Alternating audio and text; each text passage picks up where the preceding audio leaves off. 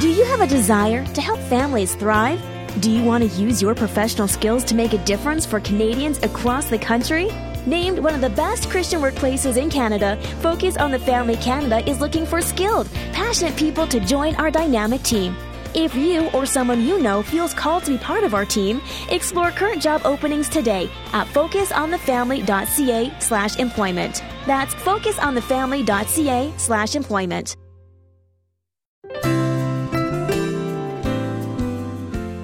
I, I bought a life insurance policy for my son when he was 25, 26 years old, so I could afford to bury him because I knew he wasn't going to live. I knew he was going to die. He was going to kill himself. Drugs, motorcycle, something. So I'm thinking proactively, what can I do? Okay, I can't I can't afford to bury him. I better pay for this life insurance policy. And I remember sitting there thinking, this is just not how it's supposed to be. This is not how parenting is supposed to be. Hmm, that's Allison Bottke describing one of the more extreme challenges that moms and dads may face with their adult kids, especially when there's a lack of healthy boundaries within a family. I'm John Fuller, and Allison is our guest today on Focus on the Family. Your host is Focus President and author Jim Daly. John, a significant uh, part of what we do every day here at Focus is to encourage and empower parents we want to help you. That's the bottom line. Uh, Mom and Dad, we're here for you as you partner with God to do the best job possible with your children. And now we're aware that some family situations are more difficult than others. And we often hear from you about where your children are at, especially the 20, 30 somethings, adult children who uh, maybe launched well, maybe haven't launched so well. Uh, maybe they didn't get accepted into college, or maybe they're in a slump with the job market, or maybe there's been an issue through the teen years and that has now imploded in their 20s. Whatever it might be, uh, we're here for you. And this is a concern, adult kids. Uh, this is something every parent can relate to at some point in time. Uh, the fear that my child is going to fail to launch, um, they're going to get stuck somewhere in that transition to adulthood. Um, we all know families where the adult kids are still living at home and the parents are still wondering, will they ever leave? Or like my family, it's been a revolving door. They leave and then they come back and then they leave again. It, it, can be a trying time. Yeah, maybe your young adult or someone you know's young adult uh, is a prodigal or they're choosing a lifestyle that's contrary to how you raise them. That often is the conflict. Uh, there may be addiction or something worse. Uh, whatever the issue is, we know it's breaking your heart as mm-hmm. a parent. And again, we at Focus are here to help. Today, we're going to explore how you can love those adult children well, even when it's hard uh, going through it. Our guest is Allison Bottke, and uh, she has firsthand experience in this area. Her personal story is dramatic, and while some details may not directly apply to your situation, she has some great parenting advice and wisdom to share with all of us. Mm-hmm. And Allison is a popular author and speaker. Uh, she's written more than 32 books, and the one we're going to be referring to today is called Setting Boundaries with Your Adult Children Six Steps to Hope and Healing for Struggling Parents. Get in touch for a copy and let us know if we can be of any help. We do have caring Christian counselors here as well. Our number is 800, the letter A in the word family, or stop by focusonthefamily.ca. Allison, welcome to Focus on the Family. Welcome back, really. Thank you. Thanks for having me back. It's good to have you back. Um, let's start with that failure to launch concept. Um, we're seeing that uh, is growing in our culture today. Uh, why do you think this is a growing problem for today's families? Well, a lot of it's financial.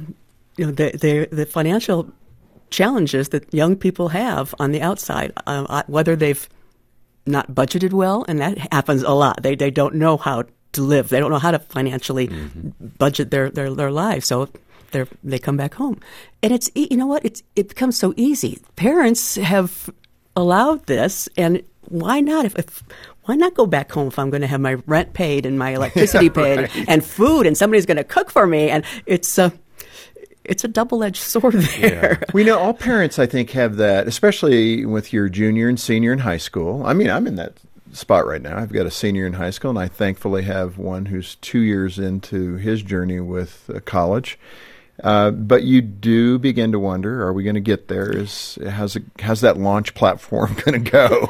you know, the steam and the combustible engines and all those Well, things and, you need. And it may not even be that there's a failure to launch. It's just a shift in our economy, a shift in, in lifestyle. It's not always a bad thing to have adult children living at home. If it's an equitable situation, if it's everyone's helping each other and boundaries aren't being stepped on, you know, we spent generations used to live together, you know, multi generations. So it's only been in modern times that these kids, you know, are, are, are, pushed out like this. You know, we expect them to be out on their own.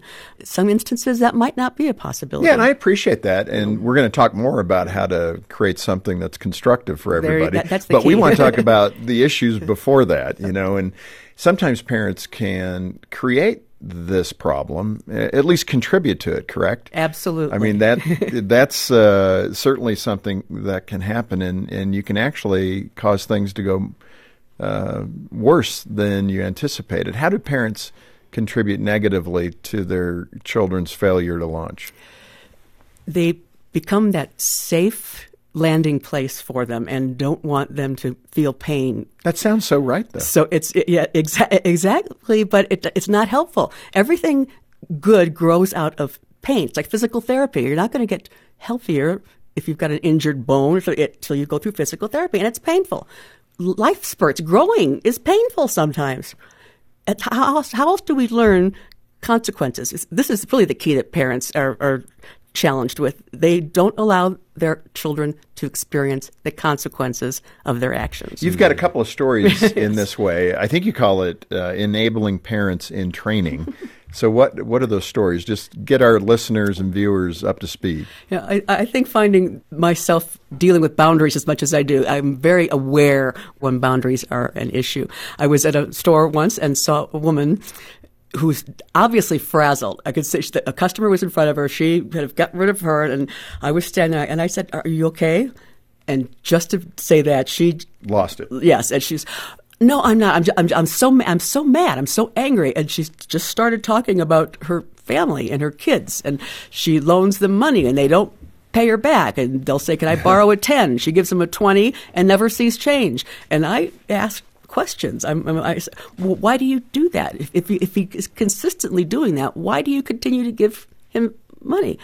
Well, because and then, then this went Yeah, yeah. litany of, of excuses. Um, well, and her husband was the same way. He didn't clean. He didn't help in the house. She's working. They owned the business, and it, it was just a litany of anger. And Sounds yet, like resentment. Yes. resentment, anger, and when it comes down to it, I said, you know, well, you can make different choices. and, and she kind of looked at me, and it, it went like right over her head that she could do anything different was hard for her to realize. What did you have in mind for her? And I would think sanity. She needed sanity. She needed to stop doing what she was doing and really and get- around some supportive people to talk about this. Otherwise, Right. she's. uh, I don't know what's going to happen. Who knows whether she's going to burn out or I, I don't know what the children were like, if they were at all respectful or dangerous. Right. you What's know, the so- other story? So I was standing in line at a sandwich shop, and there was a mom and a son in front of me, and he he was I would say maybe seventeen.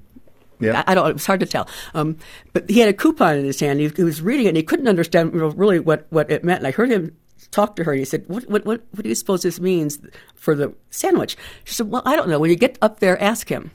So I'm watching them. They get up to the counter, and he speaks up. that He started to speak up and said, "You know, what does this?" And she jumped right in and said, Took over. It, it took over the whole conversation, and I watched him physically just shrink. Yeah. You know, and my heart ached for him too. I thought, you know, Mom, you're giving mixed messages here. You're telling him go ahead and ask, which is good. This is how he learns, and yet you don't trust him enough, or maybe it's, is it trust? What what is the issue that you don't think he can speak for himself? You, that, that you just are in such a hurry that you want to just what I don't know what it is. So so, but I saw that and thought. Boy, that, that young man now is learning. And how many times has she done that? So, how hard will it be for him to launch, you know, to, to trust Yeah. himself that he knows what to ask or to do? Uh, Allison, let's uh, get that definition of enabling versus helping. I mean, I think with parents, that's where that tough line is. And I don't even know if there's a clear distinction, but what would you suggest to parents to understand what is helpful help and what is enabling or counterproductive help?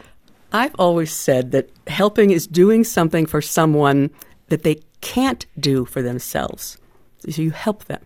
Enabling is doing something for someone that they can and frankly should be doing for themselves. Right. You know, I, I often use the the example of a young child learning to tie their shoes. You know, you're helping them by tying it for them and, and, and showing them how to do this. But if they're 10, 12 years old and just don't want to tie their shoes and you're bending down to tie their shoes for them, something is wrong with this picture.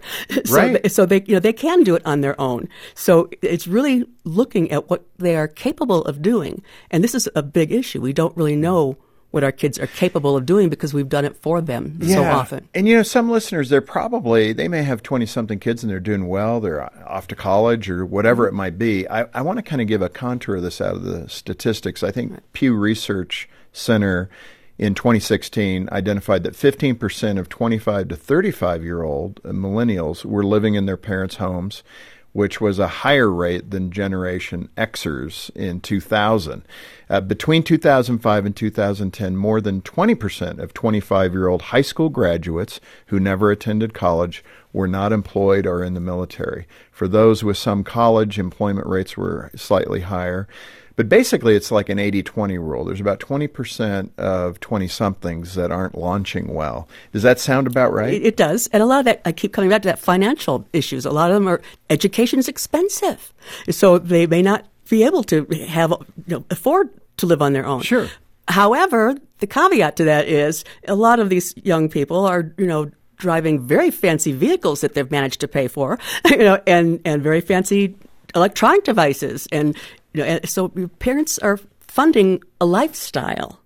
And that's the problem. And, and Yeah. it doesn't always happen that way. Like I said, there are parents that, that understand those boundaries and the kids are home and for whatever reason, again, whether it's financial, maybe it's emotional, maybe they've had a breakup. You know, young people, especially these young men, I'm learning, they have breakups that devastate them. Mm-hmm. Whether it's a divorce or even just a, you know, a breakup with, from a girlfriend. It's Yeah, you know, Allison, so often the older I get, the simpler some things get. When I look at scripture and I see the metaphors of what God is talking to us about, He uses marriage as a metaphor.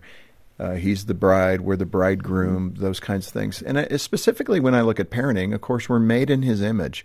So my thought is some of our desires are from God's heart. And then some of those things that are uh, maybe unhealthy are from the sin that enters our heart in this world, right? So when I look at the parenting uh, approach, I feel like when we're trying to give good things to our children, that is a, a, a personality of God. In other words, it says in Scripture, He too wants to give good things to His children.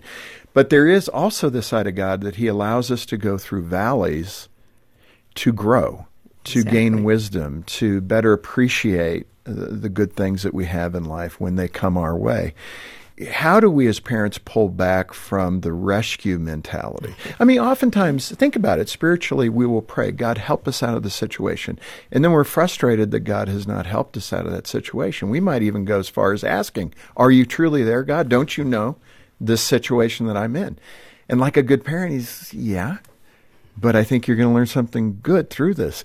You allude to that in parenting, but it's so hard for us to let our adult children, particularly again, 20, 30 somethings, walk through a valley where they've got to figure out how to get out of it. Even though we could jump in, we can help them out of our re- retirement account. If it's Oh, yes. financial, we can help them. But restraint is often the wiser choice. Yes, it is, and that's where we need people around us to hold us accountable, to that we can really share these challenges that we have with. Um, and if it's a hole in our heart that we're trying to fill, we've got to look at that and pray for wisdom and discernment to shine the light on us. And that's the key right there to be able to see how to respond to your child in a positive way. You really have to turn the light on you and say, What is it about me, God? Instead of praying, Oh, let me, my son needs this or my daughter needs this or how do it's, Lord, give me the insight and the wisdom to know what I have to change about myself. Yes, but I'm getting more to. I'm thinking more of the allowing your children to suffer consequences for their decisions, and that should really start when they're young. But we bail them out because we and don't why want to do see we bail suffer. them but uh, because there's something Right. we we haven't learned the right parenting skills. Many in many instances, you know, a lot of a lot of us don't know what you know. This this is a job that we don't even get education for. Parents just are dropped into parenthood. Allison, it's hard. I got to tell you, I you're know. calloused as a mom. If you're not going to bail, he's supposed to bring brownies to the school luncheon, and y- you didn't Exactly, make them. boy. It's and the guilt. Don't we have guilt? You know, Yeah. and that's that's a whole other story. Mm-hmm. How to get over the guilt and the fear. This Focus on the Family broadcast will continue in just a moment. Focus on the Family Canada's Hope Restored Marriage Intensive program is a proven program designed to save couples from the brink of divorce. For over 15 years, Hope Restored Marriage Intensives have helped more than 4,500 couples, and over 80% of those surveyed are still together two years after attending. If you or someone you know is facing a crisis in their marriage, please call Focus on the Family Canada today at 1 833 999 HOPE or visit hoperestoredcanada.ca to find out more. Are you an elder or deacon in your church? Are you concerned that your pastor may be reaching a place of burnout? Focus on the Family Canada has designed a retreat for pastoral couples. Help them stay fresh and renew their excitement about their ministry in your church. Help them pause from the busyness of life so they can take time to receive from God and deepen their connection to Him. If you want to bless your pastoral couple with rest, renewal, and reconnection with God, visit carithretreats.ca. That's carithretreats.ca.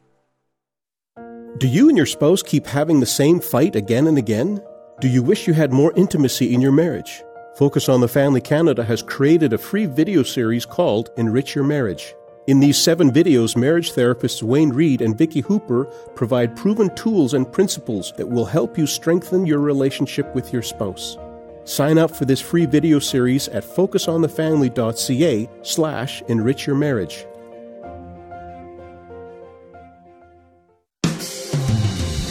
Thanks for listening to Focus on the Family. Let's resume now with the balance of today's programming.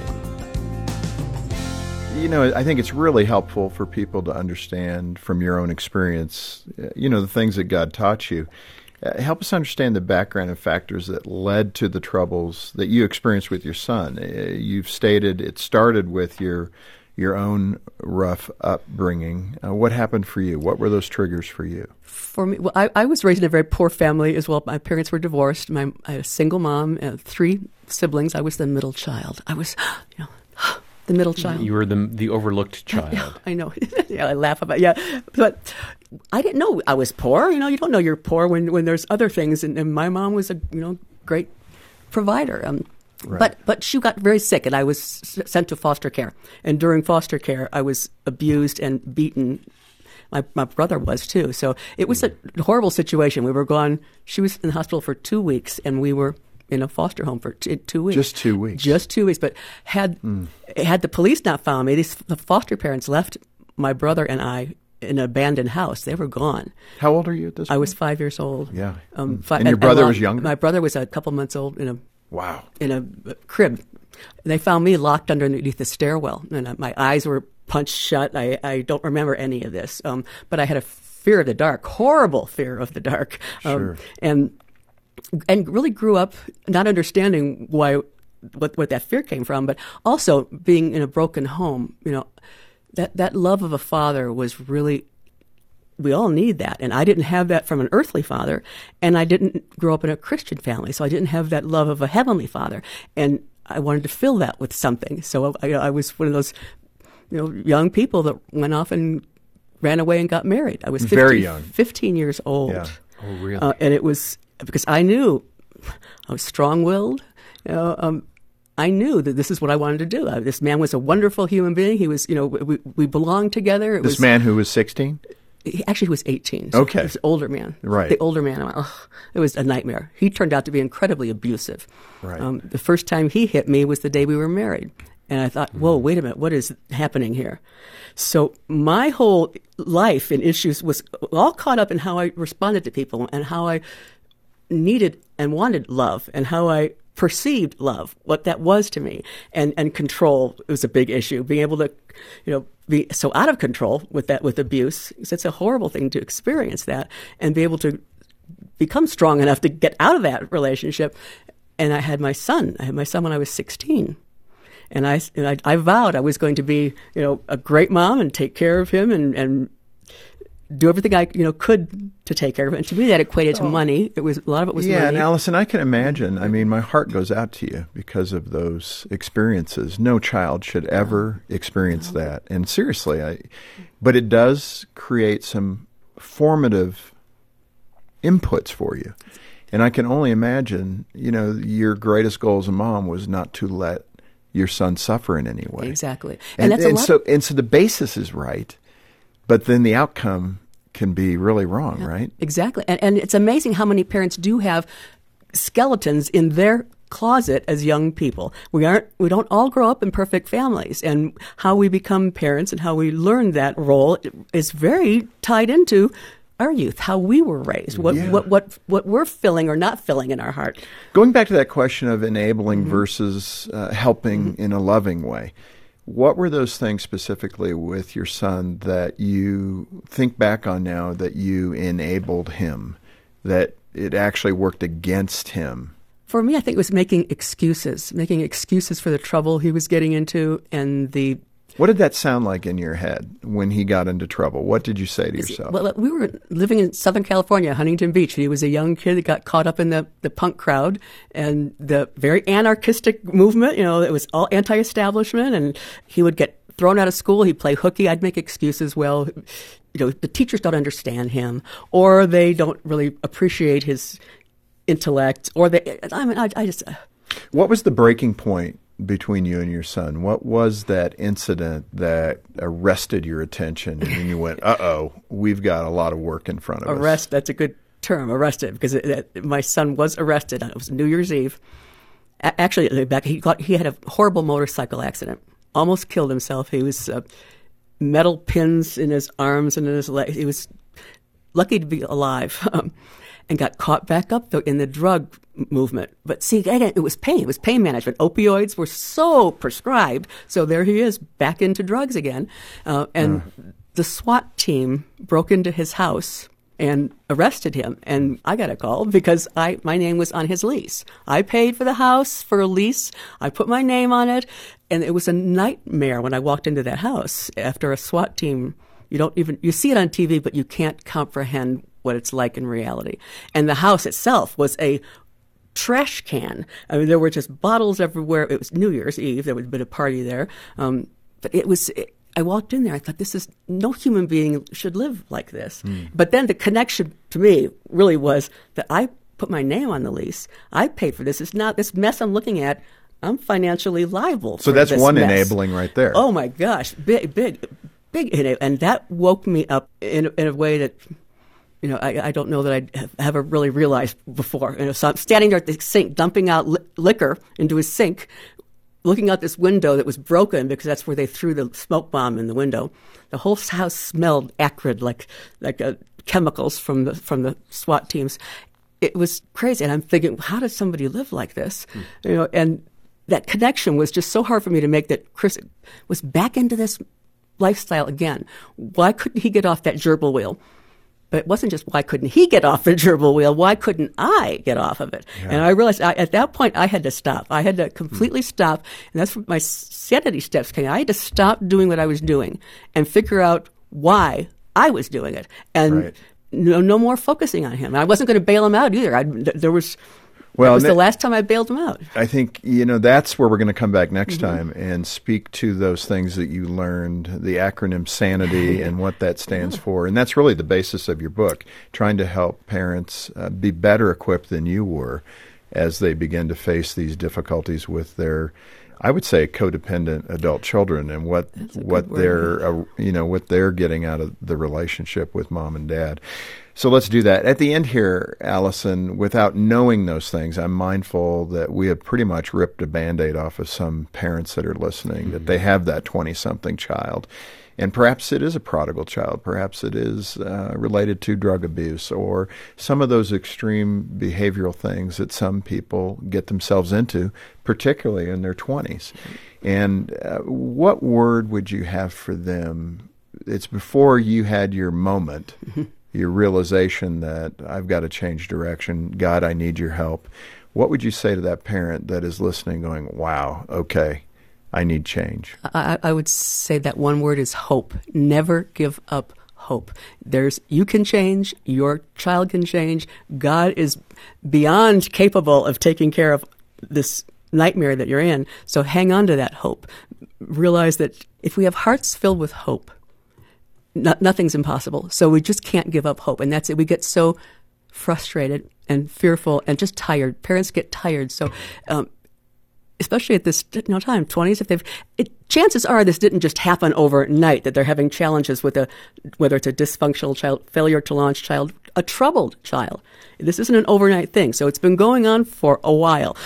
and we just get tired and we want to give up. So I would say just hang on to hope that anything's possible. What did you do specifically when you felt you were leaning into hopelessness, though? There had to be those nights when you're laying oh. your head on your pillow and you're saying to God, I don't want to assume, so correct me if oh, I'm wrong, but absolutely. Lord, I don't see hope here. Absolutely, and and it was hard um, just to say I just I just can't deal with this. He's, I, I bought a life insurance policy for my son when he was 25, 26 years old, so I could afford to bury him because I knew he wasn't going to live. I knew he was going to die. He was going to kill himself. Drugs, motorcycle, something. So I'm thinking proactively, what can I do? Okay, I can't, I can't afford to bury him. I better pay for this life insurance policy. And I remember sitting there thinking, this is just not how it's supposed to be. This is not how parenting is supposed to be. Mm. And realizing that, okay, I had to shine again that's where i just shine the light back on me. Why am i doing this?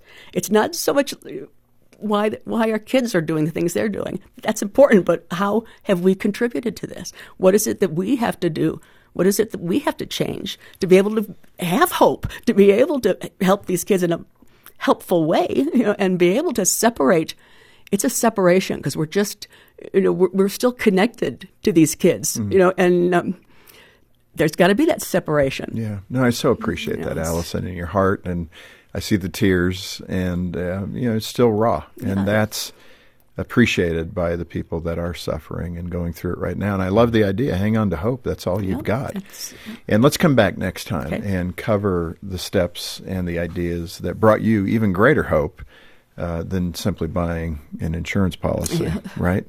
Allison, thanks so much. And I hope uh, if this is an area that you're living in, or you know somebody who is living in this space as the parent of an adult child who's struggling, call us. Get a copy of the book. We'd love for you to be a part of the ministry to help other families. And uh, boy, the the main point here is if you are in trouble, call us. We have a great counseling team who can help you, who can talk with you about what you're um, seeing and what you're experiencing so you can find, hopefully, godly equilibrium and good ideas on how to move forward. Yeah, don't go this journey alone. Uh, our number is 800 A Family or stop by focusonthefamily.ca. And on behalf of Jim Daly and the entire team, thanks for joining us today for this episode of Focus on the Family. Plan to be back with us next time as Allison continues uh, sharing her story and insights, and we once more help you and your family thrive in Christ.